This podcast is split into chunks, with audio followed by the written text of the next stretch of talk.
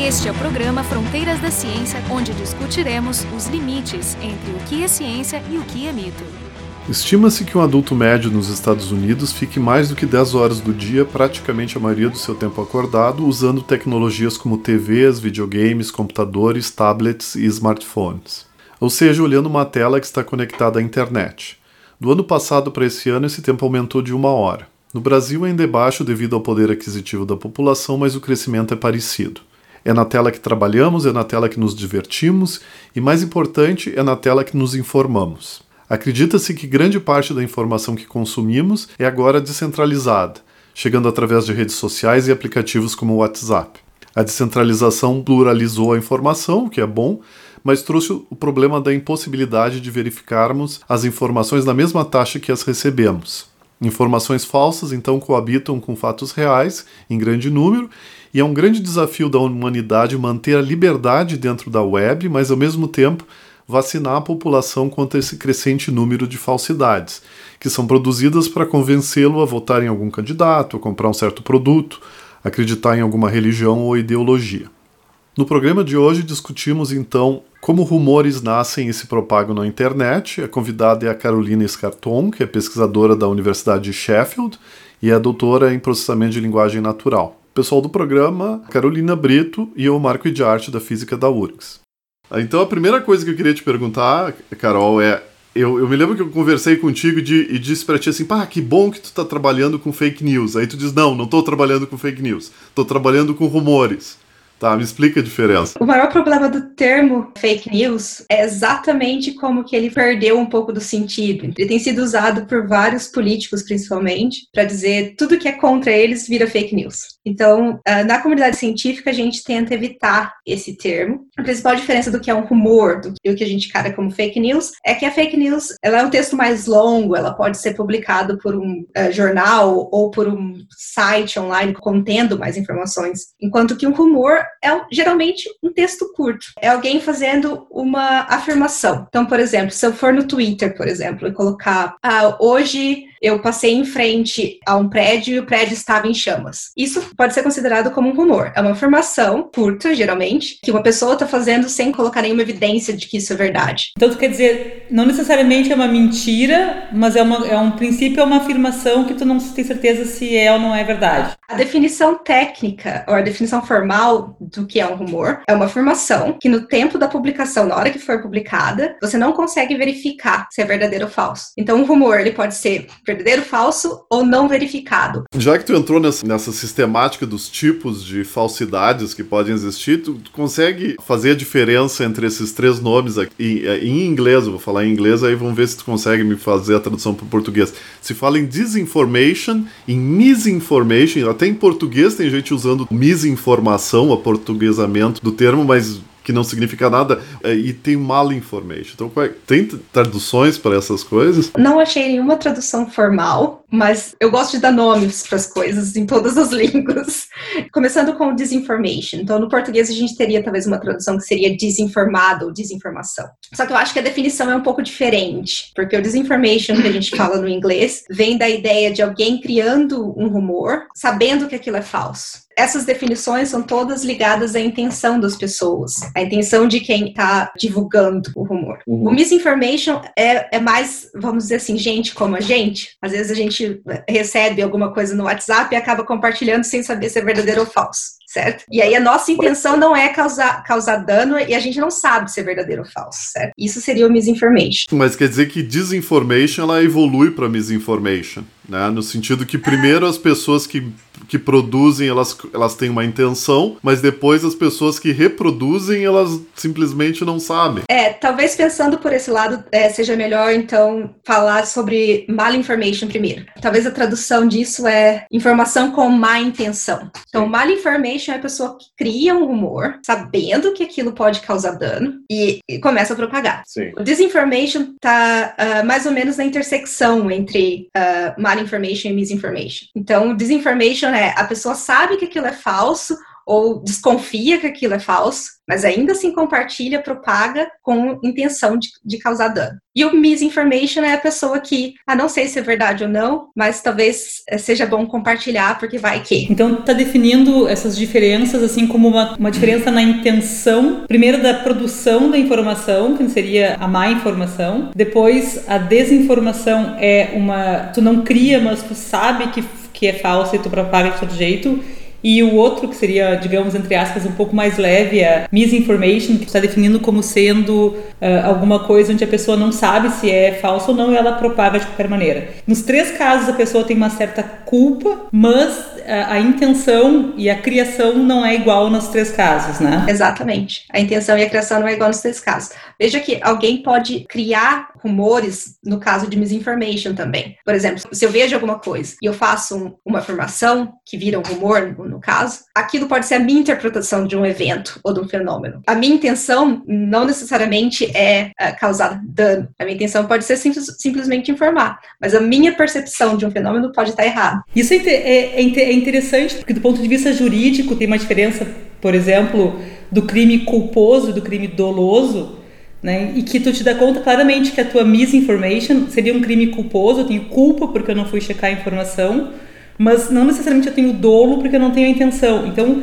tu começa a te dar conta de que é extremamente delicado, né? Tu começar a pensar em, em leis, em regras para isso aí, porque os limites não são muito óbvios. E aí, se os limites não são óbvios pra gente, imagina para na hora que você quer automatizar, começa a complicar cada vez mais o nosso trabalho de tentar uh, automaticamente distinguir entre essas, essas diferenças. Mas é, é, importante definir, é importante ter, ter a noção que existem esses diferentes tipos de rumores que estão sendo espalhados na rede. É, todas essas, essas desinformações, essas, esses, esses defeitos de informação que estão chegando na gente, eles têm impacto no nosso comportamento essa guerra, né, pelo domínio do nosso cérebro, do domínio tanto do cérebro do consumidor como do eleitor, né, como da pessoa comum. E aparentemente a gente é sensível e a gente cai, né? Isso, eu vi uma, um desses gráficos nos teus slides que mostram que as pessoas, a maioria delas, elas acreditam são capazes de fazer a diferença entre uma coisa verdadeira e falsa. Eles são? Um, é difícil saber. Às vezes a pessoa é capaz de distinguir, mas compartilha mesmo assim porque ela não gosta de determinado partido político e aquilo, por exemplo, é, reafirma uma coisa que ela acredita. Outras pessoas compartilham porque, ah, parece falso, mas vai que é verdade, então é melhor compartilhado, é melhor que as outras pessoas saibam do que elas não saibam. Mas eu acho que também tem, tem uma questão de percepção. Por exemplo, algumas coisas são mais claras ou parecem mais serem rumores falsos do que outros. Um exemplo clássico na, na, era atual é a questão de, das torres de 5G. Provavelmente a maioria das pessoas percebe isso como uma correlação falsa entre o 5G e o vírus, enquanto que quando a gente fala sobre cloroquina, por exemplo, a, a percepção das pessoas muda bastante. Então, é aquele tipo de rumor que é tá entre o falso uhum. e não verificado ali, né? Eu, eu, eu fui na internet e fiz a seguinte pergunta, num site americano, ah, quais são os 10 maiores rumores, eu botei fake news, na verdade. Os 10 maiores fake news da, do momento ali. A maioria deles, grande maioria deles, é sobre política. É, basicamente, era, um site americano, era Trump contra, contra democratas, né? É, os 10 primeiros, oito favoráveis ao Trump, ou seja, falando mal dos democratas, propondo algum tipo de, de conspiração que os democratas estavam fazendo contra o Trump, e dois deles eram contra o Trump. Eram duas também teorias conspiratórias contra o Trump. Então esses eram os dez. Então era oito para dois. Ao mesmo tempo, essa lista era ranqueada. E aí esses dois fake news que eram contra o Trump, eles estavam no topo da lista. Então aí tem um balanço, tem mais, em princípio nessa lista tem mais favoráveis ao Trump do que contra o Trump, mas os mais populares são contra o Trump. Então meio que me bota numa dúvida. Mas então, perguntando para ti assim, eu não sei se tu tá olhando nesse corte de partidos políticos ou de ideologias, mas existe algum algum lado do espectro esquerda e direita que usa mais fake news do que o outro ou isso é uma coisa distribuída? Pessoalmente, eu nunca tentei fazer, analisar dessa maneira. Eu não, tô conseguindo lembrar de nenhum estudo que eu vi recentemente que, que tenha feito isso. O que a gente observa é que rumores acontecendo dos dois lados, vamos dizer assim. Algumas comunidades são mais, são mais ativas do que outras. E talvez uma das razões que os rumores contra o Trump são mais populares é o fato de que ele é um, é um alvo fácil, né? Ele é o presidente de uma das maiores nações, enquanto que talvez um, os rumores contra os democratas não tenham um alvo específico, né? Porque no momento foi a Hillary que estava competindo contra, depois agora recentemente foi o Obama por causa do Obama Gate, seja o que eles estavam falando lá.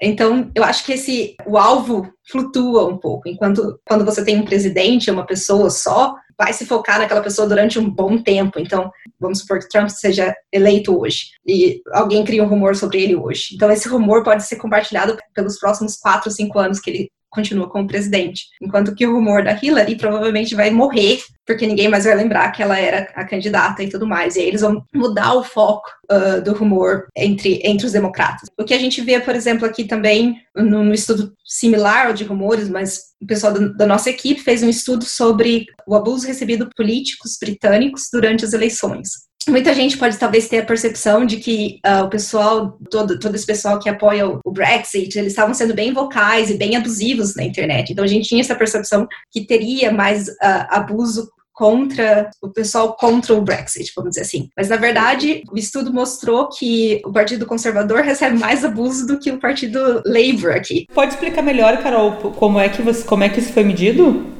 Que tipo de medida vocês usaram para chegar a essa conclusão? Eu não estava diretamente envolvida no trabalho, mas foi, foi coletado tweets de todos os políticos que estavam competindo para entrar no, no, parlamento na última eleição. E conforme a gente coletou os tweets dos políticos, a gente também coletou quem respondia, quem interagia com esses tweets. E aí, baseado em algumas técnicas de processamento de língua natural, a gente identificou então os tweets que continham algum tipo de ofensa ou abuso. O que eu lembro do artigo é que o, o, político que recebia mais abuso era provavelmente o Boris Johnson, o que faz sentido. Ele era o político que estava mais em evidência, né, porque ele era o líder do partido dos conservadores, tinha uma grande chance de ganhar, né, que estava no poder. A minha impressão é que as pessoas têm um alvo e aquele alvo ele puxa bastante da atenção. Fala assim, fico pensando, tu tá dizendo bastante assim quando a gente pensa em porque a pergunta do Marco original é: será que existe algum tipo de ideologia de esquerda ou de direita, entre aspas, talvez, mas que produza mais fake news. Mas o que tu está dizendo essencialmente é que se o, se o, presidente do país é mais de direita, o cara vai ser mais atacado, se ele for mais de esquerda, vai ser mais atacado. A minha percepção é que vai ser relacionado ao alvo e não ao grupo, uh, mas é, é necessário fazer, fazer um estudo mais detalhado. O que a gente tem que pensar também é que toda sociedade polarizada vai atrair esse tipo de, de comportamento. Eu acho que isso, isso, é importante. Como eu disse, eu não, não, tô, não sou familiar com nenhum estudo que tenha feito essa análise ainda. É, essa análise no espectro político, né? Claro. Ah, então, vamos, vamos entrar nos rumores. Eu queria saber essa, como é que eles são formados, como é que começa. Eu vi que tem essa coisa bonitinha do, do que, onde, como, quem, porquê e quando dos rumores. Né? Tá? Como, é que, como é que começam os rumores, como é que eles ganham força? Uma outra coisa que eu queria que tu comentasse é se eles têm vida eterna. Porque às vezes a gente vê que, algumas, que alguns rumores têm vida eterna, né? Eu acho que existem coisas que têm vida eterna, existem coisas que são recicladas e existem coisas que morrem.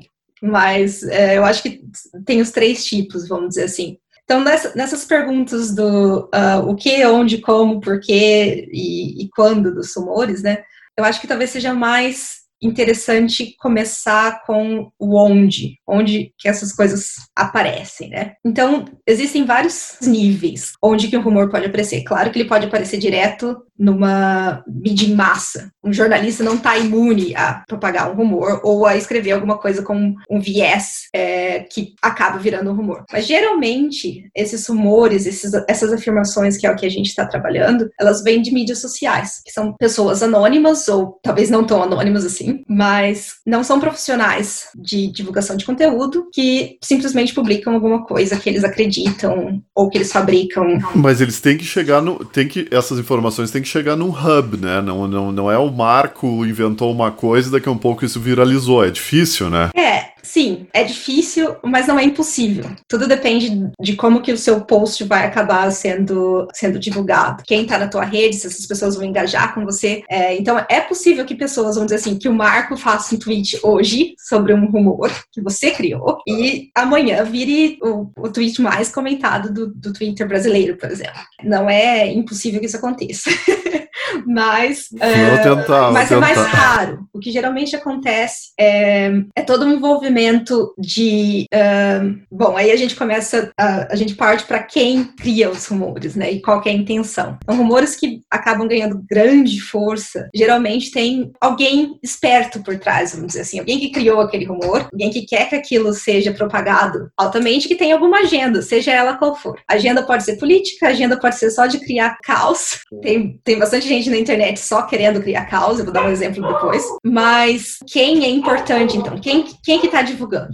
E aí a gente tem os fake profiles, ou as os perfis falsos que são criados exatamente com essa intenção, divulgar uh, notícias falsas, divulgar afirmações falsas, e aí a, essas pessoas mesmo criam um monte de perfis falsos que vão girar em torno desse outro perfil, que vão dar bastante like, que vão dar retweets e assim por ah, diante. Então, sim. isso, isso é um problema e é o jeito que geralmente essas coisas acabam se espalhando. E mas assim, a, a pessoa automatizou isso ou ela faz na mãozinha depois ficar uh, dando likes com os milhares de perfis falsos. Como é que funciona isso? As duas coisas podem acontecer. Geralmente, para dar credibilidade, aquele perfil que vai com começar a compartilhar, aquelas, vamos chamar aquele perfil principal, ele é feito com carinho, para parecer que é uma pessoa real. Os amplificadores, aí podem ser tantos meio que mais ou menos, vamos dizer, semi-automático, então, eles criam alguns, alguns robôs que amplificam, mas podem ser uns robôs que têm alguma interação humana também. Então, uh, pelo menos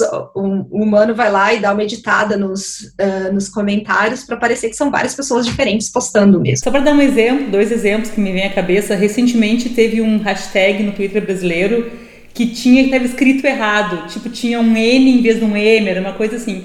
Tipo assim, viralizou. Então, claramente, né? Se, então, o argumento era se tem 60% daquela viralização tem um, um caractere errado, provavelmente senha tenha sido distribuído por um robô. Né? Ou então quando a gente escuta, ah, teve, sei lá, uma notícia que 60% dela foi distribuída por quatro canais do YouTube, por quatro contas do YouTube. Isso também é, é virtualmente impossível que quatro pessoas distribua, sei lá, 10 milhões de twitters. Então, isso também tem indicação, 10 milhões você está tirando, mas sei lá, 600 mil. Então, isso tem indicações, a gente consegue, uh, a gente consegue não facilmente, mas existem maneiras de a gente conseguir identificar, né, se isso vem de um robô ou não, né? Um pouco mais fácil, inclusive, do que se tu fizer uma coisa meio à mão. Sim, tem, tem técnicas automáticas de tentar identificar se é um robô ou não. Uma delas é exatamente isso que você falou, é qual que é a frequência de postagem. Se aquele perfil, por exemplo, posta conteúdo original ou só retweeta, seu retweet é, são vários retweets, quando que isso é feito, se isso é feito no horário local, por exemplo, do Brasil, quando um post é feito, se isso é feito de madrugada, porque pode ser que seja robôs em outra parte do planeta fazendo, tentando influenciar num outro país. Então tem vários, vários atributos que a gente olha tentando identificar uh, os robôs, né, os que a gente chama de bots. Mas a, maior dificuldade é quando esses bots começam a ter alguma interferência humana, né? Então eles viram uns, uns superbots, são uns bots com esteroides, né? Que não é, não é bem só totalmente automático, mas tem uma interferência, tem alguém indo lá e dando uma, uma modificada neles, para eles, uma maquiada neles para eles parecerem mais mais humanos, né? Tem contas falsas, famosa, que ficou famosa, acho que o nome dela era Jenna Abrams. Muita gente considera ela como uma pessoa real, mas na verdade ela é um perfil falso conhecido. Voltando àquela questão do, da política americana, né, fizeram um estudo que mais ou menos 60% das contas que seguiam Donald Trump em 2018 eram suspeitas de ser contas falsas, enquanto que mais ou menos 40% que seguia Hillary Obama também eram suspeitos de ser contas falsas. Veja que aqui ninguém está falando que é, é uma conta falsa que está seguindo porque gosta. Pode ser porque não gosta, na verdade. Sim. É, existe esse caso também, então. Ah, tá. Uma conta que foi feita, um robô que tá ali só para falar mal daqueles tweets. Pode, pode acontecer também. Seja, pode ser um robô só para só para ficar repostando tudo que o Trump fala, mas tentando uh, negar ou desqualificar o que ele fala, né? Eu fico pensando que é assim, dá para fazer uns programinhas de, de processamento de linguagem muito simples, né? Onde eu posso pegar o texto original do tweet, já que eles são textos muito pequenos, eu pego ali, eu mais ou menos tiro a ideia do que está sendo dito ali e faço um, um, uma réplica genérica. Ah, mas você não fez isso quando você era deputado. E aí eu boto, eu faço isso automaticamente. Então eu posso ter um, um seguidor eh, crítico de forma que não está só retweetando, né? Sim, sim, com certeza. Tem alguns, eu vi alguns exemplos há um tempo atrás bem engraçados. Era os robôs que tentavam amplificar a ideia de que um determinado político era bom e ele deveria ser reeleito e tudo mais, mas pegando um, um tweet desse, desse político completamente negando ele. É o caso que dá errado, né? E aí ele meio que se mostra como um robô. Ah, tá. A intenção era, era ser a favor do político, mas ele, como ele não entendia o que ele estava retweetando, ele ia acabar fazendo propaganda contra. É, acabou fazendo uma propaganda contra, afirmando que o político estava errado, né? Vamos dizer assim. É um daqueles casos que é mais difícil que uma pessoa faça esse tipo de post, né? Não é impossível, mas é mais difícil que uma pessoa que consegue ler e interpretar o texto faria esse tipo de, de post. Então, os perfis falsos são um dos problemas do quem que divulga esses rumores. Tem também o que, a gente chama de troll, que são pessoas reais com a total intenção de de disseminar conteúdo falso ou de simplesmente criar o caos na rede e começar a responder para uma pessoa, talvez com termos abusivos, talvez não. Um dos casos que ficou famoso sobre o uso de trolls é na, na questão de vacinas nesse debate de quem é a favor de vacinas e contra vacinas, tem alguns estudos que falam que todo esse debate, na verdade, ficou super famoso no mundo e ganhou bastante notoriedade depois que trolls entraram na discussão e começaram a amplificar isso, criando bastante discórdia dos dois lados. Mas sabe alguma coisa sobre esses trolls? Eles são profissionais, são especializados em fazer isso ou são simplesmente pessoas solitárias que querem sublimar frustrações e raiva tentando atrapalhar alguma coisa em algum lugar, causando algum tipo de reação. É bem difícil saber a agenda do troll, né? Pode ser uma pessoa que simplesmente quer criar o caos, pode ser que tenha alguma agenda política por trás. O que se, se disse sobre esses estudos do, das vacinas, especificamente, eles meio que identificaram que a maioria dos trolls eram russos. E aí não sabia se, se era alguma coisa que eles estavam querendo desestabilizar no, nos Estados Unidos ou não. Sim. Ah, é, é, é bem difícil saber a intenção. Ah, quer dizer, mas quer dizer, um grupo de russos simplesmente decidiu uh, amplificou a discussão, a discussão anti-vacina nos Estados Unidos. Sim, sim, isso acontece. Na verdade, isso acontece bastante entre países e é difícil saber qual é a intenção, quem está realmente por trás disso. Se é que existe alguma intenção, se é que não são apenas uh, por exemplo, qual que é a intenção de um hacker de invadir um sistema? Talvez a intenção dessas pessoas seja só conseguir criar o caos e, mostrar, olha, criei o caos. Ah, tu acha que é tipo...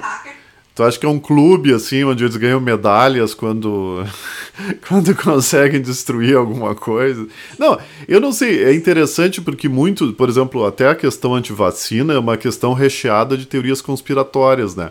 Que o pessoal que é contra vacinas, eles, eles se alimentam muito de teorias conspiratórias para justificarem essa posição. E para mim é estranho que eles não, não se dão conta que existem outras conspirações, né? Vai que a ideia anti-vacina seja realmente algum tipo de vírus uh, cultural que está sendo difundido dentro de um país para prejudicar aquele país, né? É interessante que eles não se deram conta dessa possível conspiração. Sem ir lá entrevistar as pessoas que fazem isso, sem ir lá identificar essas pessoas e questionar elas, fica bem difícil saber qual é a intenção por trás, mas uh, mas é interessante ver que acontece, esse caso das vacinas era um grupo russo, ou pelo menos usavam uh, IPs russo, pode ser que não sejam, pode ser que estão usando VPNs também, quem sabe? É, eu fico me perguntando se a gente tem uma ideia. É tudo, é, claro que essas, é, é, deve ser difícil essa, esse tipo de, de identificação, mas a gente consegue entender o perfil das pessoas que são mais atingidas por fake news ou por rumores, porque, por exemplo, eu posso imaginar diversos tipos, né? Eu posso imaginar justamente assim como a, aquela questão da produção da, do rumor pode ser intencional ou não. Eu posso imaginar a pessoa que simplesmente não consegue identificar que é rumor ou que não consegue, por exemplo, perceber ou se perguntar sobre a plausibilidade de uma informação. Então essa seria uma pessoa que, que eu posso pensar, bom, a pessoa não, não tem como identificar ou não está treinada para isso, mas eu posso pensar nas pessoas também que pensam que não é plausível, mas como tu tinha dito, que se identifica com aquela ideologia, com aquela ideia e passa. A gente sabe que tipo de pessoas são mais atingidas por, uma, por esse tipo de rumor ou fake news? Eu não sei se alguém já fez esse estudo, mas isso me lembra um pouco do da gente pensar como que esses rumores são divulgados. Se a gente receber alguma coisa por WhatsApp, a gente talvez não seja tão atingido como outros grupos. Grupos de pessoas talvez mais velhas, com nível de educação mais baixo. Se a gente vê, por exemplo, um site de notícia que parece muito com um site famoso, Globo.com, Folha e tudo mais, e a gente não presta atenção no link, talvez a gente seja mais suscetível a aceitar aquela informação. Uma outra maneira em que esses rumores foram divulgados do que aquela questão da Cambridge Analytica, né? Eles faziam o que a gente chama de micro-targeting em inglês. Então, é você identificar alvos que você quer atingir dentro da rede do Facebook, no caso, né? E mandar alguns questionários para eles, mas uns questionários bem tendenciosos. Um desses questionários era assim: se a gente continuar no é, 76 milhões de turcos vão ter acesso direto ao Reino Unido, o que, que vocês acham disso? Então, isso é como se se fosse uma pesquisa, né? Tem aquela cara de ser uma pesquisa, mas na verdade isso está sendo mandado só para um grupo específico de pessoas dentro da rede, que são um grupo que você quer influenciar. E agora imagina que você está nesse, nesse ambiente fechado que você acha que é protegido e você recebe esse anúncio. E aí, você acredita ou não? Então, eu acho que depende muito de como que essa informação chega e para que grupo ela chega. É, mas isso, isso é maquiavélico, isso é absolutamente brilhante, né? Porque... É, por isso, por isso que os caras foram presos, né? É, ah, não, eles chegaram a ser presos porque para mim o brilhante é porque quando tu faz uma pergunta dessas dentro de uma pesquisa, tu pode inclusive dizer que uma pergunta para tu medir a resposta da pessoa não necessariamente é uma coisa que tu está afirmando como verdadeira, né? E veja que uh, o mais brilhante disso tudo é que isso também é chamado de dark ads, ou seja, você não mostra para a rede inteira, você só mostra para aquele lado da rede que você quer influenciar. Então você identifica perfis de pessoas que são suscetíveis a cair, ou seja, acreditar no que você quer, e você atinge é só essas pessoas. Então fica difícil para as pessoas que achariam, olhariam para isso e falar, nossa, isso está errado, até denunciar. Eu também vi essa coisa que que eles estavam usando inteligência artificial para eh, justamente para fazer esse negócio dizer ah não para para Carol eu vou eu vou falar de imigração para Kaká eu vou falar de direitos humanos para não sei ou seja para cada um eu vou inventar o tipo uh, de, de rumor que mais encaixa no jeito que a pessoa pensa. Para mim, o que é mais perverso é que no final essas duas pessoas, por exemplo, tu e a Carolina, a Carol e a Kaká, vocês vão conversar meio que apoiando uma pessoa sem saber que é por diferentes razões, né? É, nesse sobre teve nesse documentário chamado Privacidade Hackeada que conta né, essa, essa toda essa função né, da, bom toda essa função conta um pouco da história da, do, do Cambridge Analytics uma coisa que me chamou a atenção é que por exemplo em alguns países eles influenciaram a, as eleições jogando o rumor de que, por exemplo, tu não precisaria ir votar, colocando a dúvida sobre a votação, né? Então, tu identifica que tu precisa de uma diferença, sei lá, tu tá, teus candidatos estão muito próximos e tu identifica que se tu dissuadir uma pequena população a não ir votar, aquilo é suficiente. Então, os caras conseguem fazer, induzir algum tipo de comportamento fazendo uma coisa super, super assim, target, né? Super alvo para cada tipo de população. O que é extremamente científico e, e inteligente, né? E maquiavélico, mas, enfim, é, é usar o conhecimento para o mal, mas é extremamente esperto, né? Como estratégia. E assim, quando você tem uma rede em que as pessoas deliberadamente fornecem muitas informações sobre elas, é muito fácil fazer isso. Você tem acesso a todos esses dados, fica, fica muito fácil é, você conseguir influenciar nesse nível. É, inclusive, eu ia te perguntar se tu estuda fake, é, rumores e fake news porque tu quer ganhar dinheiro ou porque tu quer fazer alguma coisa como ajudar a salvar o mundo. Porque tem os dois lados, né? As pessoas podem, assim, tu, tu fica especialista nessa área, de repente tu pode usar para o mal também. Pois é, um, pessoalmente eu sou mais oportunista, porque eu, eu, trabalho com qualquer coisa que tenha Natural Language Processing, o processamento de língua natural. As pessoas às vezes chegam para mim, olha, tem esse projeto super legal, eu falo, ah, é super legal mesmo, então vamos fazer. A minha pers perspectiva é mais uma cientista da computação que vai pegar dados e tentar criar ferramentas para auxiliar, fazer a verificação desse conteúdo e tudo mais. O que eu achei fascinante sobre esse tópico específico é que, na verdade, eu tive que aprender tudo isso que a gente está conversando agora, que não tem nada de computação envolvido. Até agora eu não falei de modelos computacionais, eu não falei de ferramentas computacionais. É, de fato, tem muita sociologia, muitas ciências políticas, muita psicologia, até mesmo psiquiatria. Então hoje falamos sobre os fatores que influenciam como rumores se espalham na rede e no próximo programa discutiremos como construir ferramentas para ajudar as pessoas a detectarem esses rumores. A convidada foi a Carolina Scarton, que é pesquisadora da Universidade de Sheffield, e o pessoal do programa, a Carolina Brito e o Marco de Arte da Física da URGS. O programa Fronteiras da Ciência é um projeto do Instituto de Física da URGS.